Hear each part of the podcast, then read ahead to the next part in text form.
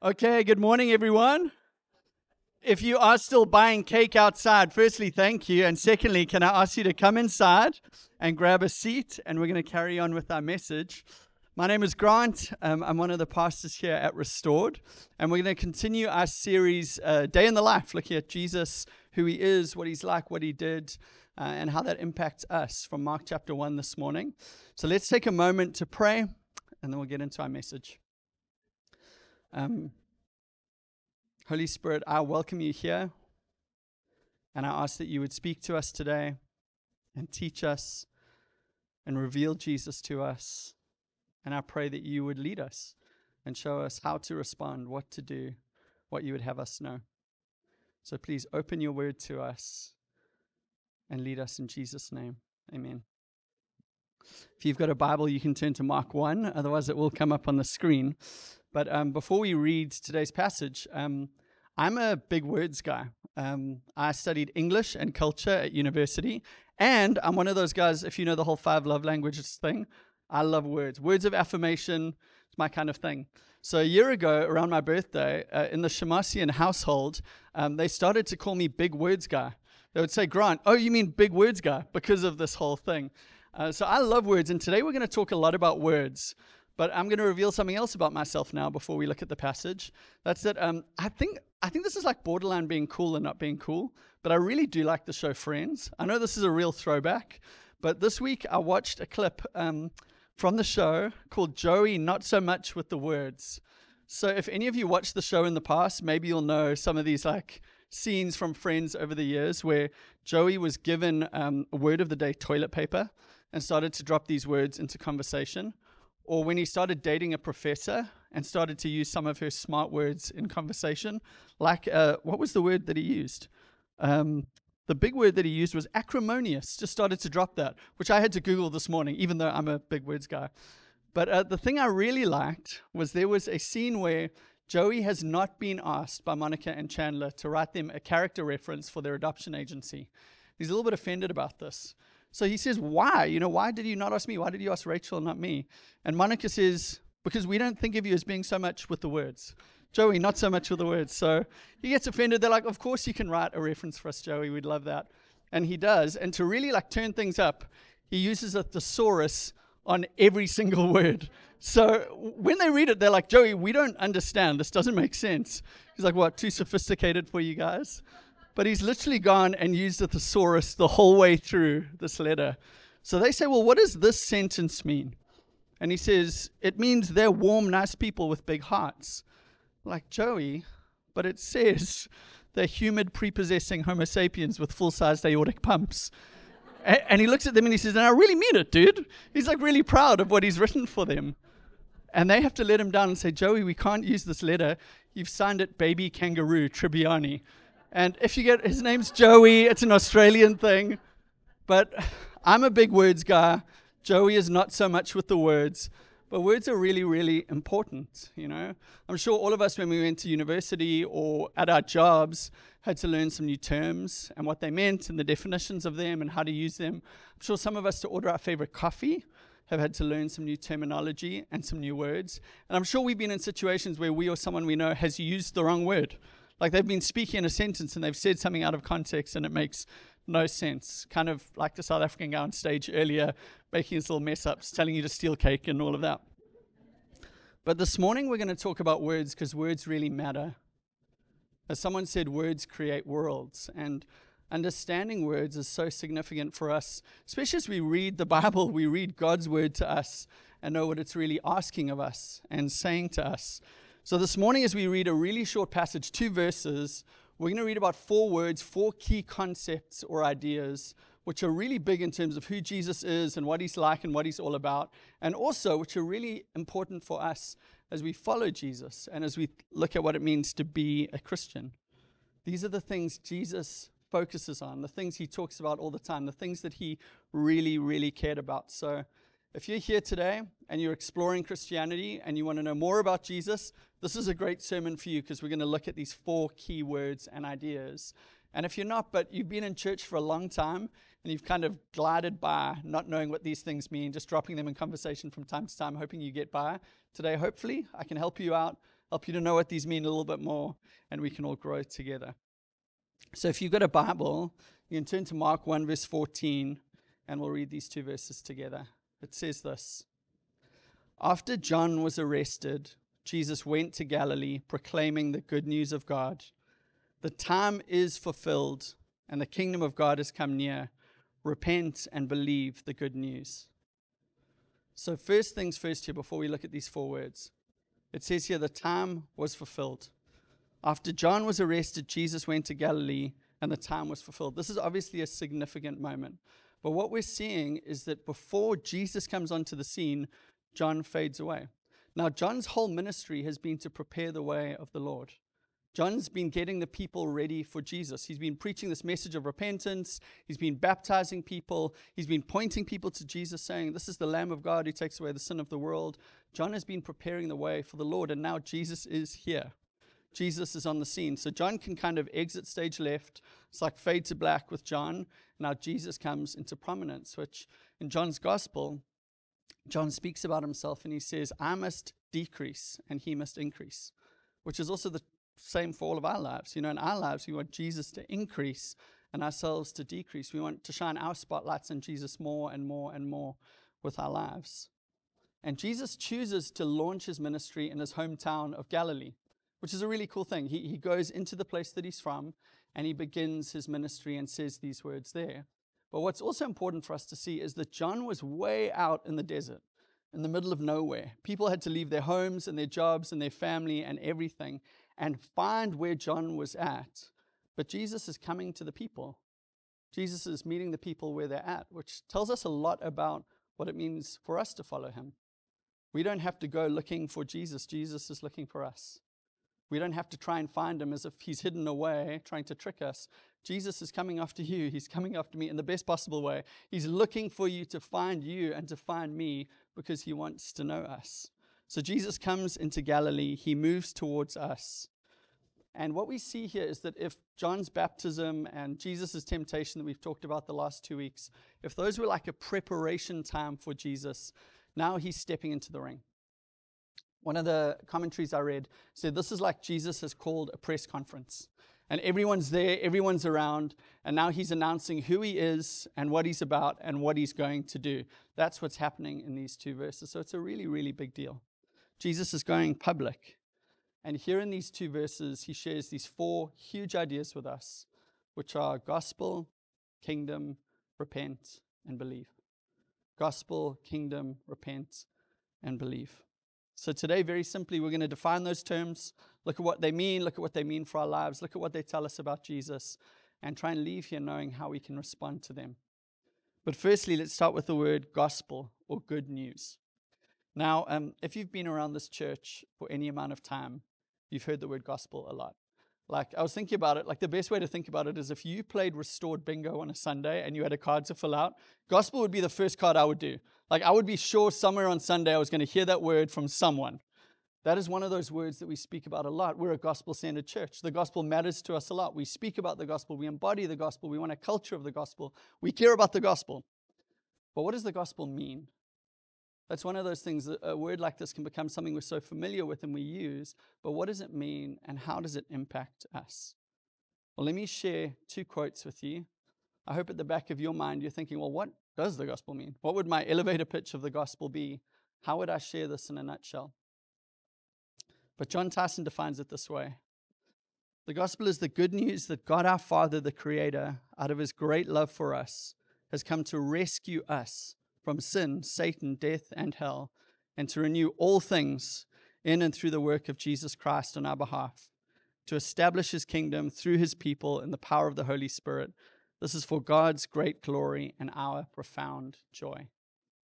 I love it. There's a lot in there, but I love that. Another quote this is by Matt Chandler. He says, In its simplest form, the gospel is God's reconciling work in Christ. That through the life, death, and resurrection of Christ. God is making all things new, both personally for those who repent and believe, and cosmically as He redeems culture and creation from its subjection to futility. So that's a lot. But in a nutshell, the gospel is God's reconciling work through Jesus. It's the hope of Christians, it's what we believe and what we hold to. And that word gospel, the, the Greek word uh, euangelion, that word was an everyday word. That wasn't a Christian word. That wasn't a spiritual word. That wasn't like a word that was only used in spiritual places. It was an everyday word meaning life changing news, a significant event. So this would be used all the time. This is a word that Jesus used to describe what he was doing. But there were all these examples of different gospels. For example, around the time of Mark and around the time of Jesus, there's this inscription of the beginning of the gospel of Caesar Augustus.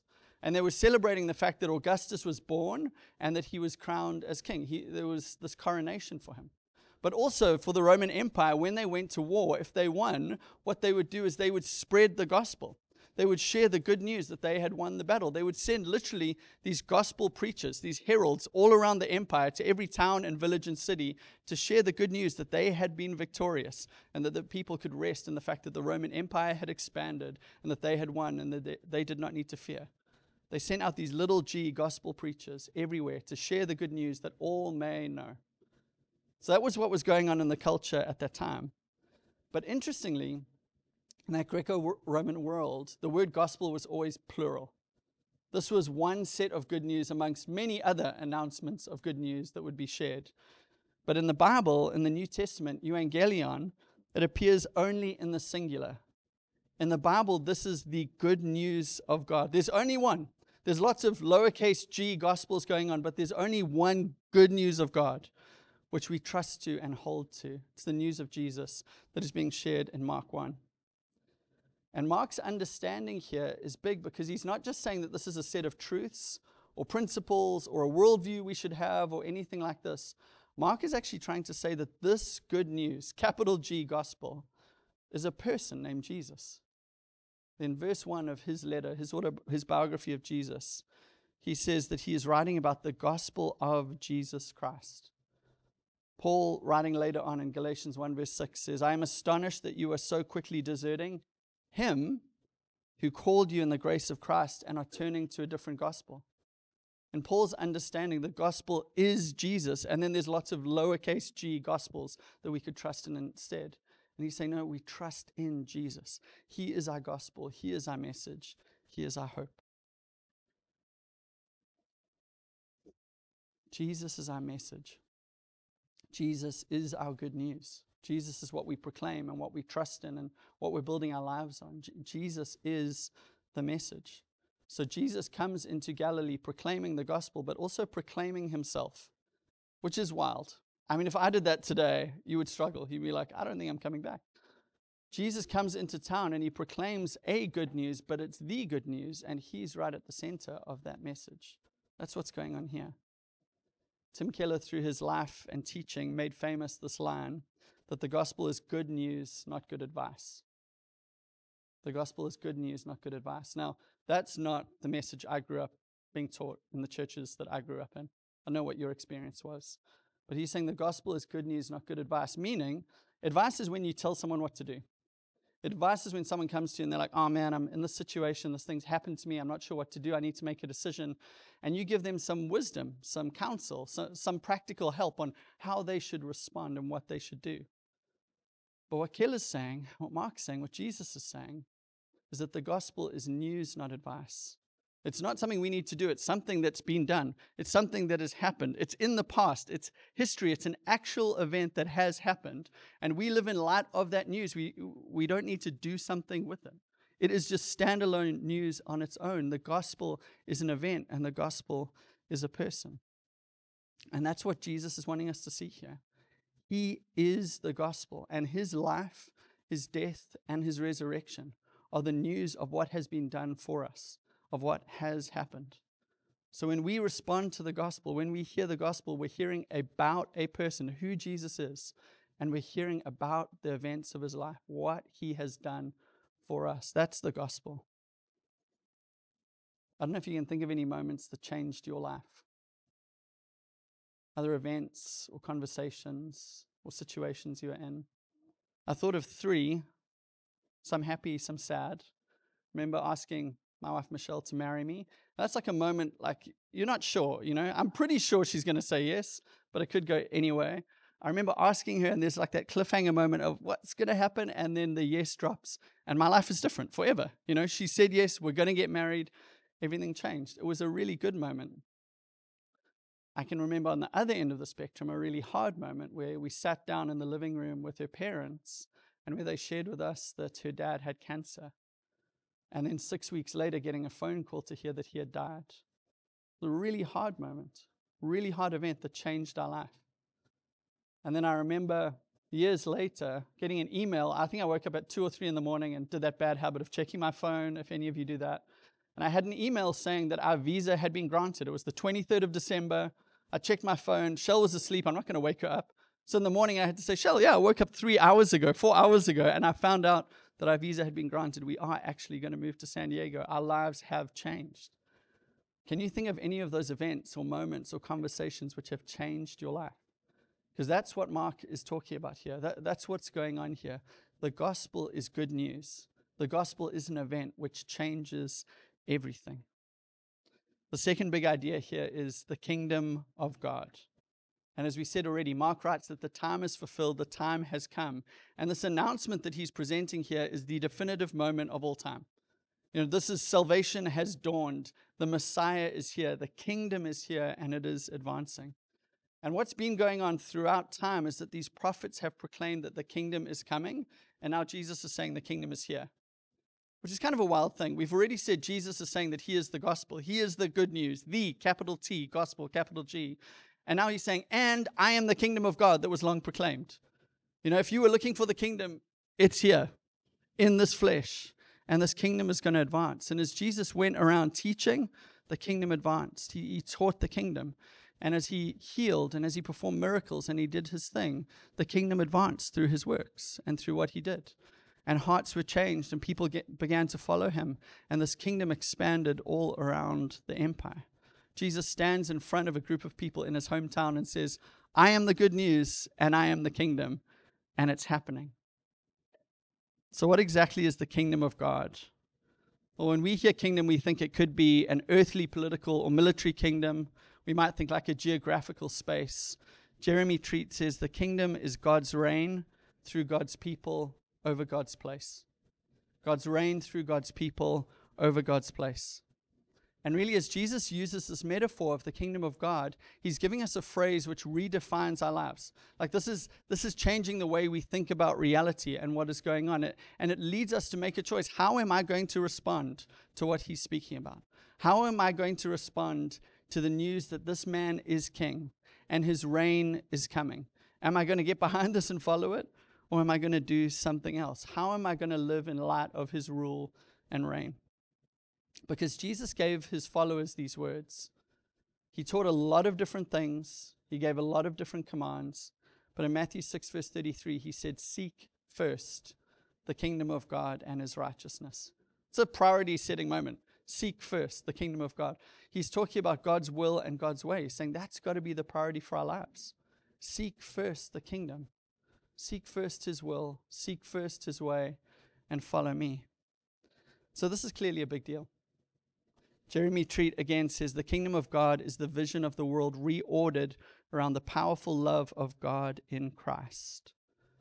And since the beginning, since Adam and Eve's rebellion in the garden, the world had been marked by and impacted by sin, reframed, changed, challenged by that. And what we see is that the king that we follow, the king that we've been singing about, the king that we're talking about today, is a redemptive king coming into the world to make things the way they were meant to be from the beginning. And the message of his kingdom is not this escape from earth to heaven, but of heaven coming down to earth and his rule and reign expanding everywhere through Jesus and what he's doing. And as Jesus announces this, this good news, and as he announces this kingdom, there's a response that he calls us to make. It's a response to repent and believe. There's a quote that I love about this, which I think helps us to think about what it means for us today, what this message means for us. It's from Eugene Peterson, who writes Jesus' metaphor, the kingdom of God, defines the world in which we live. We live in a world where Christ is king, and if Christ is king, then everything, Quite literally, everything and everyone has to be reimagined, reconfigured, reoriented to a way of life that consists in an obedient following of Jesus. A total renovation of our imagination, our way of looking at things, what Jesus commanded in his no nonsense imperative repent is required. So some of you are like, cool, cool, cool, cool, cool. This is a lot for a Sunday morning to talk about reorienting your entire life around this man and this message and his kingdom. It's a huge thing. You're like, I might need another coffee before that. Like, this is a lot to talk about this morning and a lot to think about, like the, the reality of this. Like, this is an idea, is simple to grasp. This is a reality, redefines everything for us. So I'll just let that hang in the air for a moment before we move on. It's a huge thing that's going on here. And Jesus calls us to respond to this news by repenting. My, my favorite definition of that is that it's a change of mind that leads to a change of heart and a change of life. As we're introduced to this man, as we're introduced to this historical event, as we're introduced to this news, it changes the way we think. And in terms as we start to see the world through those lenses, as we start to understand this news, it changes the way we do everything else. Our, our thinking changes, our desires change, and then our life changes over time. Repentance is a big deal. I, I always think of it as cognitive dissonance. You know, we've lived in a certain way for so long that this information clashes with our thinking. It clashes with our kingdom. It clashes with our understanding of the way things work. And it's like this rubbing together of different ideas, this tension that is caused. And the question is, what will we do with these competing messages and kingdoms and ways of thinking? I think um, the metaphor that I've found most helpful for understanding this is from The Truman Show. Um, I love that movie. Again, we had friends earlier from, I don't know, the 90s. I think The Truman Show is probably from the 90s too. But it was like the original reality TV kind of thing. There's a few movies from back in the day that touch on this, but basically, Jim Carrey plays Truman Burbank. And if you know the story, he's a baby who grows up on a set, a movie set. The cameras are following him and following his life. And as he grows up, everything he knows, everyone he knows, his mom, his friends, his teachers, eventually his wife, everyone is an actor who is playing a role in a story which has been created that he is at the center of. He is the only one who does not know about this. He's the only one. And he sees all of this as true and the way it is. He sees this as reality, but for everyone else, this is just a job. They're part of a really big deal movie, but this is just a job for them. And over time, as this movie progresses, what happens is a number of things happen. There's some conversations. And over time, Truman is starting to piece together the fact that something is wrong here. You know, this, this life that I'm living, there's, there's something wrong. He sees a, a light fall from the sky and crash on the road. He's like, that's not, that's not normal. There shouldn't be lights in the sky. He has people run up to him and tell him that this is not real, that he's part of a show, that this isn't real life. Over time, he's piecing together this information and he starts to live in light of what is real, not in light of the show that he's in or the story that he's in. And what happens is over time, he decides that he wants to leave. He's been trained to be scared of water so that he won't try and escape from the set. But he gets onto a boat and he sails through the ocean, and eventually he bumps into a wall which he gets really upset about because he realizes it is true. You know, this whole thing that I was not wanting to believe was a lie. It's true. I'm in a set. This is a wall. This is the end. It's been painted like a sky so he wouldn't realize, but he bumps into it and he hits the wall in frustration. And then he sees a set of stairs that leads to a door with an exit sign above it, which is just perfect. I don't know how he hit that part of the wall, but just perfectly aimed. And he goes up to the wall, to the door, and as he's about to exit, the voice of the creator speaks to him. A, a, voice comes from the speakers and the set. It's Christof, the director or the creator of this show, who loves him deeply, but who does not want him to leave. And Christof explains to him what's been going on. He tells him for sure, actually, you've been in a show this whole time. But he asks him to stay. And Jim Carrey, Truman Burbank, turns to the cameras and he says his famous line and he bows down and he walks out. And you see everyone at home watching this show, cheering, celebrating the fact that he's left. And then the show's over, so they change the channel and have to find something else to watch. And Truman goes through this door for the first time in his life into reality. He's been living in this other story, but now for the first time, he's walking into the unknown, into his real life, into a world he knows nothing about. And in a sense, that's what repentance is like. In a sense, that's what the kingdom is like and what's going on in Mark chapter 1. Is there's this story that we've been living in for so long. And the story we live in is the story we live out. We've been living in the story this whole time. And now Jesus comes with this different message, with this different story, with this different kingdom. And we're like, what do I do with this? It's cognitive dissonance, it's disorienting. And eventually, the, the question is will I walk through the door? Will I leave the story that I know? Will I live, leave the world that I know, the, the, the truth that I've believed for so long, and step into the ultimate reality that Jesus is calling me to? And in the movie, the voice of the creator says, Don't do it. Stay in the show. We love you.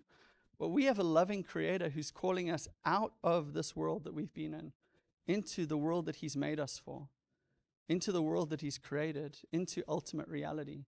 And he's saying to us, if you will respond, you'll enter into the life that is truly life. If you will respond, if you will believe me, if you will trust me, you will find the life that you've been looking for all this time. When Jesus comes into Galilee in Mark 1, his message is jarring. As I said, it's a lot to take in on a Sunday morning. This is a jarring message which requires change and is going to unsettle our lives, especially as we're first introduced to it. But if we're going to respond to this, there, there is a reality that we have to ask God, what is the story that He's got for us to live in? And it means kind of tearing down some of the messages we've believed, some of the ways that we've understood the world and ourselves and meaning and purpose and all of those things, to tear down some of the messages that we receive in San Diego in 2024, to believe the message that Jesus has got for us and to respond to Him. That's what repentance really is. But Jesus promises that when we respond, when we repent, when we change our mind and our thinking, and our desires and how we live, to live in light of the world that He's created, we will find the life that He has got for us. So He calls us to repent and He calls us to believe. And we'll end on this word believe today. Because really, this, this call in Mark 1 is to believe in Jesus, it's to believe in the story that He's telling us about, and it's to believe in His message. It's to go through that door into a different understanding of the world and everything where Jesus is the center and to trust in Him. So, if repentance is what we turn from, belief is what we trust in. We turn from the ways that we had known and we trust in Jesus to show us the way forward. And both of those words for the linguistic nerds in the room are present imperatives. That means these are not things you do once. You don't repent once or believe once. This is an ongoing rhythm of life for Christians for the rest of time. We'll be repenting and believing until the day that we die, which is not what I was taught when I was growing up. I was taught in a youth meeting when I was 12 years old if you just raise your hand and pray this prayer, you're pretty much good. But Jesus is calling us to a way of life where we're constantly orientating ourselves around Him. We're constantly reorienting our thinking and our living around Him and His kingdom and His message. And He calls us to believe. One biblical lexicon defined the word believe as to consider something to be true and therefore worthy of one's trust. Because it's true, I'm going to trust in it. I remember um, being in Durban probably 10 years ago and going with some friends. We were climbing on a roof and we were going to kind of look at the moon and the cityscape and smoke some cigars. It was a really great night. But I remember having to get onto the roof to sit down was pretty terrifying. So we're climbing up, and this is an old house and these are slippery tiles. And every step for me, being someone who's scared of heights, was terrifying. So I would put my foot on a tile and I would slowly trust this tile more and more. It's not slipping out. I'm not slipping off of it. My wife's laughing at me. It's all fine. And then I would stop and then I'd move and I'd step onto the next tile. Everyone else is already sitting down enjoying themselves. I'm just slowly trusting in these tiles on the roof to see can they support me? Can I get where I'm going? Am I going to fall? What's going on? And when Jesus calls us to repent and believe, it's, it's a call to trust and put our weight more and more fully in this message and more and more fully in Him. And that is really easy with a part of our lives. Probably for all of us in this room, we know there's a few parts of my life where it's very easy for me to trust Jesus. If you think about that now, I, I don't know what that would be for you. I was thinking about it today. It's very easy for me to trust Jesus with my future. You know why? Because it's far out there and I have no control of it anyway. So I can trust Jesus with my future, and I can trust Jesus with some of my goals and hopes, which I haven't really thought through or defined. I can trust Him with that. But like the everyday stuff of life, like the big stuff that I'm going to deal with today and tomorrow, that's where it's harder to like put the fullness of my weight onto Jesus and believe that He's going to hold me and believe that this message is true. So, what are the things of your life where you are trusting Jesus? What are the parts of your life where you're not trusting Him yet? Because Mark 1 is saying, in light of the gospel, in light of the kingdom, in light of who He is, in light of the story that you're in, would you put the fullness of your weight in Jesus? Every part of your life, would you entrust to Him and believe that He will lead you where you need to go? What are the parts of your life where that's hardest to do? Is it your job, your family, finances, some decisions you've got to make. What are the hardest places to put your trust and your weight in with Him?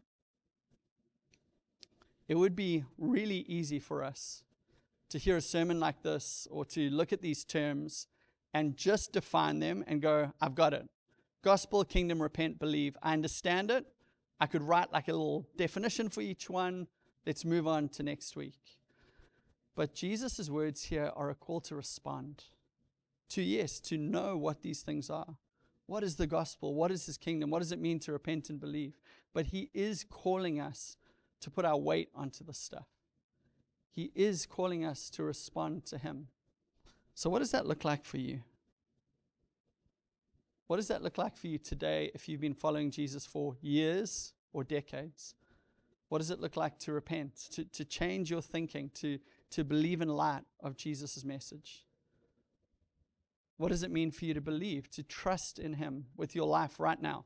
Like, not, not your life down the line, but the things in your life that you're dealing with this week. What does it look like to trust in Him? Or if you've just walked in here today and you wouldn't have called yourself a Christian, what, what does it look like to repent? What does it look like to rethink life in light of this message and to believe in Jesus and trust in Jesus and respond to Him? I heard someone once change these words, repent and believe, to rethink and trust. It was so helpful for me. Change my thinking in light of this message and trust in the one who's given it to me. So, in light of these words today, what is Jesus calling you to do? What does response look like? What does it look like where you're at to repent and believe?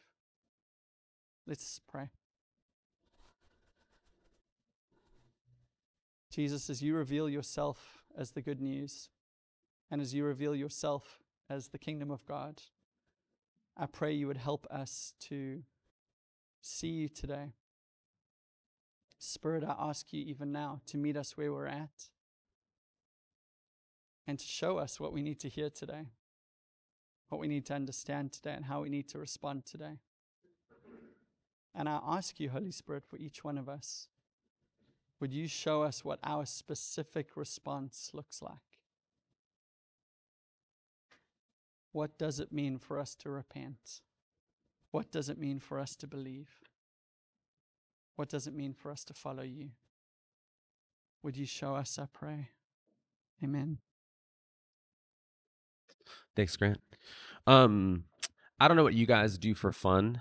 Um, but uh, I like to go to trauma narrative workshops. Uh, and um, just joking, I just, but I, I, just got back uh, from Atlanta. I was there for two days with Ashley Stroman uh, and, and, Danny Kimlott for Restored South Bay. And um, we're at this conference and um, this masterclass thing um, on walking people through uh, where they get stuck, uh, where trauma from their past is keeping them from moving forward. Uh, was put on by the Allender Center. And one of the things that we talked about a lot actually was this idea of repentance. And the, and the thing that we were talking about is that, and again, where it, where it um, interacted with trauma was was if you don't deal with certain things, you're not able to go in the direction that God wants you to go. You get stuck, and you aren't able to do the things that God's called you to do or be. And and just like the gospel wasn't a religious term, right? It was it was an announcement of good news. Repentance also was not a spiritual or religious term uh, in the ancient Mediterranean worlds. It was a directional term. In other words, it was almost like a U-turn. Uh, if they had uh, like Google Maps in the ancient Mediterranean world, you would have heard stuff like "in 0.2 miles, repent." It was it was, it was purely a, a directional turning. And and here's the reality that for, for all of us, and this is an ongoing reality, um, it- it's so easy when you've lived in the Truman Show your whole life, it's so easy to live in another story other than the story of Jesus. It, it, it- it's so easy to find our hope in something other than the hope of Jesus. The church is plagued by drifting away from the true gospel and finding our hope in something other than Jesus. Almost every problem in the church is we look to something other than Him to be the central thing. And then we get divided quickly. The church is more divided than it's ever been. It's primarily about people valuing something more than King Jesus. And they care more about their side of a thing than they do the one that should be in the center. The church is plagued by losing sight of its, its, its mission to expand God's kingdom, not our own. Uh, we get in all kinds of trouble. We go, we, we- we're, we're more worried about extending some idea or ideology or belief or some other good news or some other kingdom. And so the reality is, is that you and I, um, we are a treasonous people. We've actually committed crimes against the kingdom and against the king. God created the world. Um, God created a world where we were designed to receive and give love.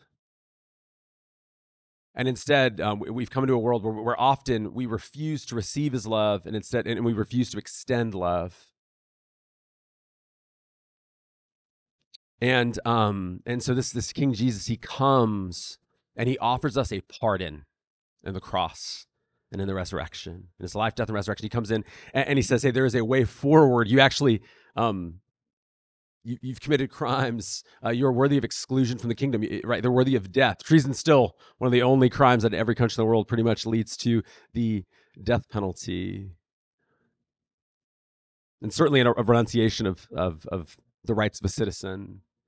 And Jesus comes in and says, Hey, I, I, I will extend you a pardon. I will pay the penalty for the crimes that you have committed, and I will allow you in. But you've got to walk back in. You've got to turn back in. You've got to you've got to make the U-turn. You've got to repent and turn around and and and and and, and come back into the kingdom. And it's an ongoing reality because we still, right? We, we lose track of, of what kingdom we're called to live in. We lose track of the pardon. We lose track of the king. And so right now, what I want to do is go to communion. And, and, and one thing that was emphasized so much this past week and that was so helpful to me is that um, in Romans 2, it says that it's the kindness of God that leads to repentance. It's not the holiness of God. Romans 2. As important as holiness is, it's not the righteousness of God as important as righteousness is. It says it's the kindness of God that leads us to repentance. And as we take communion, we remember the kindness of God that welcomed us into his kingdom before we deserved to be in it. We have a king who, who chose to be set outside the kingdom that we might be brought in.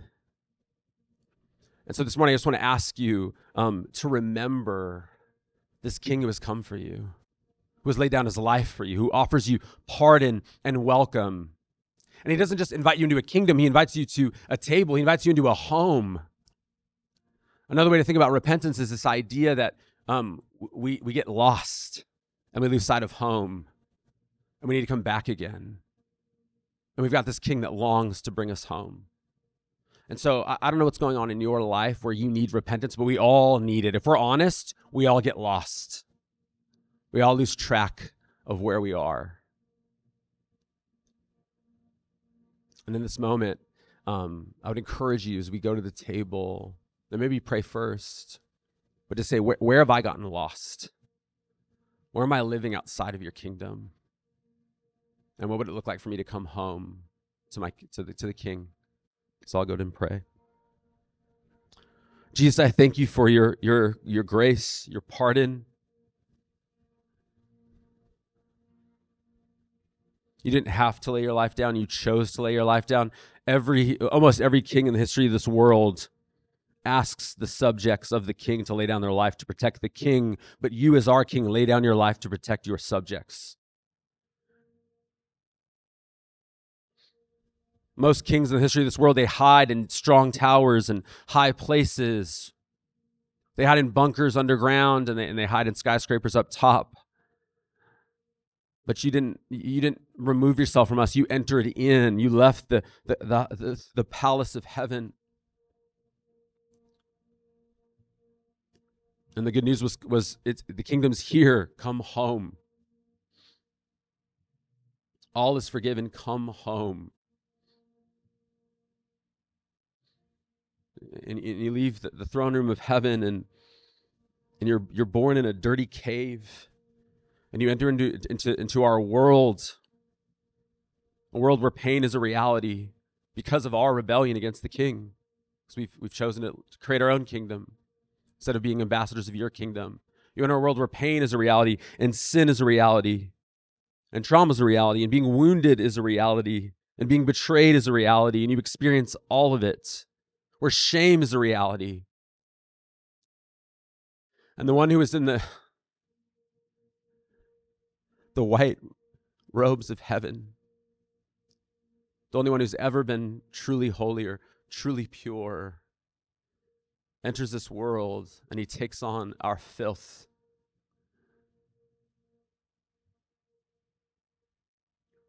And jesus you're um you're betrayed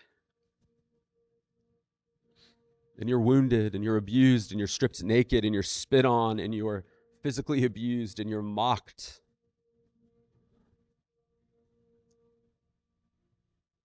And as the king of the universe, you've allowed sinful men to put a crown of thorns on your head. They don't know who they're dealing with. But in your gentleness and kindness, you choose to allow them to do it. It wasn't weakness, it was strength. It was kindness. You could have obliterated them. And then you take the long, shameful walk that we deserve to take. And you go up onto that cross. And you, as our King, you die for us. Your body is broken, your blood is shed, that we might come home that we might receive pardon, that we might be ambassadors of that kindness in this world. But it starts with that, that first act of kindness and pardon. And so, Lord, as we come to the communion tables, would you remind us that you've made a way for us to come home? would you show us how to come home? As we thank you for your kindness. It's in your name we pray, Jesus. Amen.